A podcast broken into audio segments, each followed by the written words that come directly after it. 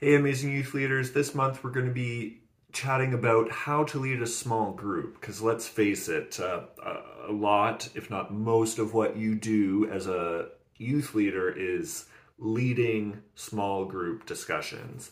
And uh, for this video, I really want to just focus in on, on what is the main point of small group time. And uh, what's most important to realize is that uh, small group time is not teaching time.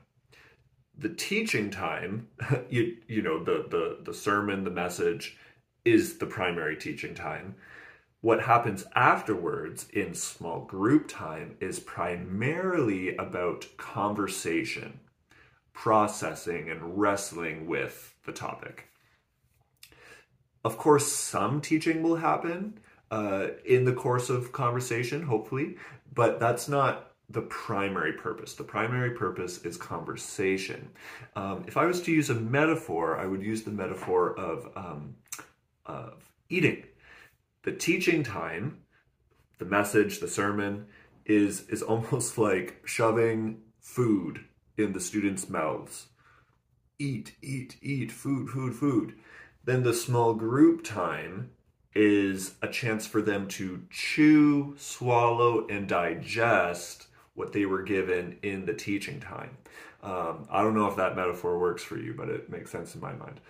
Uh, basically, what we're trying to facilitate is a time for them to um, honestly and genuinely process what was taught, for them to ask questions, dig into it, wrestle with it, um, and and verbalize, verbalizing their thoughts about it, ways that they agree, ways that they disagree, is is a great way of. Um, it helps them internalize it helps them digest the actual information uh, rather than just shoving more information into them right it uh, we've we've already given them the information in the teaching time. Now is the time for them to internalize it and digest it.